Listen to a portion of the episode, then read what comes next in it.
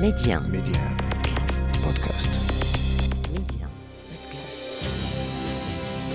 أشرت في الحلقة السابقة إلى أنني سأعود لاحقا إلى الخطاب الذي وجهه العاهل الراحل حسن الثاني بمناسبة افتتاح السنة التشريعية 1990 1991 في أكتوبر وتطرقت إلى الشق الثاني منه المتعلق بملتمس الرقابة الذي تقدمت به المعارضة ضد حكومة عز الدين العراقي حينها والذي شكل حدثا كبيرا كان له ما بعده. حيث قال تتبعت كما تتبع المغاربة كلهم النقاش الجاد والنافع والمثمر الذي جرى بينكم حينما طرحتم ملتمسا للرقابة.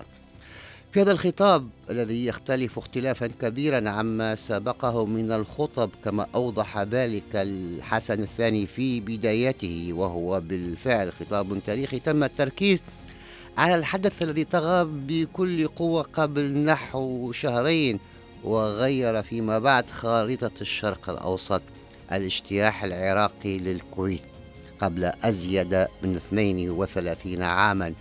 ففي مطلع فجر الثاني من غشت 1990 دخل الجيش العراقي الكويت وتم تدريجيا السيطرة على كل أنحاء البلاد. وبدأ حشد القوات العراقية على الحدود الكويتية في يوليوز وفي الخامس والعشرين منه أي قبل أسبوع من الاجتياح التقى الرئيس العراقي صدام حسين بالسفيرة الأمريكية في بغداد إبريل كلاسبي وبعد ساعات من الاجتياح انعقد اجتماع طارئ لمجلس الأمن الدولي وتم خلاله تمرير القرار الشهير 660 وفي السادس من غش تم فرض عقوبات اقتصادية على العراق. وتعددت أشكال المعركة. القيادة العراقية حاولت إضافة لمسات قومية على الصراع فقامت بطرح فكرة أن الكويت كانت جزءا من العراق. وبعد الاجتياح والضم أطلق عليها اسم المحافظة التاسعة عشرة. وتم أيضا استغلال تزامن هذا الصراع مع أحداث الانتفاضة الفلسطينية الأولى وفي هذا الإطار بدأت محاولات إعلامية لربط مسألة اجتياح الكويت بقضايا الأمة العربية وأعلن العراق أن أي انسحاب من الكويت يجب أن يصاحبه انسحاب سوري من لبنان.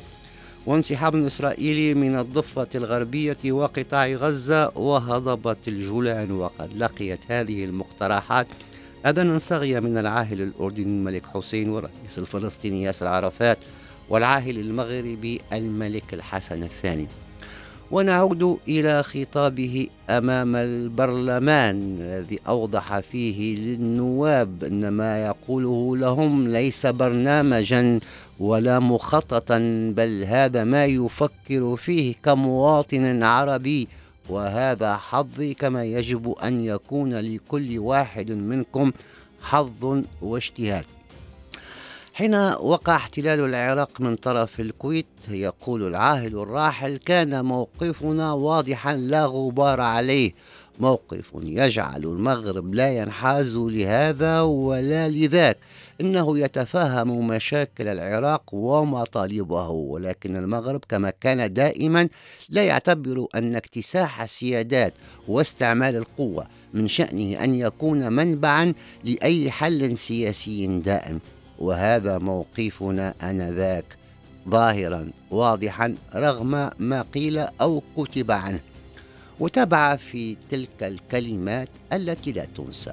أقول لصديقي فخامة الرئيس صدام حسين لا تنسى أن الكويت والعراق والمنطقة التي يقعان فيها يمثلان تقريبا ثلثي احتياطات الطاقة في العالم وهذا يجب أن يعلمه. فهداك الله أخرج من هذه الورطة من باب واسع ومن باب الشرف.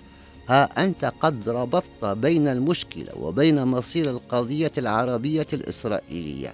فأرجوك أرجوك يا أخي صدام أرجوك ألا تربط هاته بتلك زمنيا. فيكفيك وقد نجحت في هذا أنك ربطت بينهما خلقيا ومعنويا ومنهجيا. ووفر علينا كارثة الحرب ومن مصلحة العراق أن يتفهم أنه إذا كانت هناك حرب فسيكون هو الخاسر عسكريا. وهذا شيء أراه أمامي كأنه اليوم.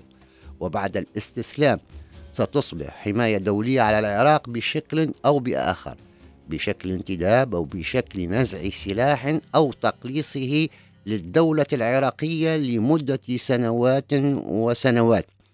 وعلينا أن نعلم أنه كيفما كانت الخاتمة حربا أو سلما فسنصبح كالعالم بأسره لمدة طويلة. نؤرخ بما قبل الثاني من غشت 1990 وما بعد الثاني من غشت 1990 لأن المقاييس تغيرت. في مطلع فجر السادس عشر من يناير 1991 أي بعد يوم واحد من انتهاء المهلة المحددة للعراق من قبل مجلس الأمن الدولي لسحب قواته من الكويت اندلعت الحرب في المنطقة. حرب الخليج الثانية. حرب الخليج الأولى كانت بين العراق وإيران ودامت سنوات. وتسمى أيضا بحرب تحرير الكويت وعملية عاصفة الصحراء. وسميت من قبل الرئيس صدام حسين بأم المعارك تلك الحرب التي وقعت بين العراق وائتلاف دولي من ثلاثين دولة بقيادة الولايات المتحدة وبغطاء من هيئة الأمم المتحدة انتهت بعد أقل من شهر في فبراير. كيف عشنا في ميديا هذه الحرب؟ كيف قمنا بتغطيتها على مدار الساعة؟ وشكل ذلك بداية البث المستمر لميديا على مدار اليوم 24 ساعة. كان العمل مستمرا طيلة اليوم. نشرات خاصة شبكة من المراسلين تفاعل كبير من المستمعين. كانت الأخبار حاضرة كل يوم وللحديث بقية. في لقاء قادم.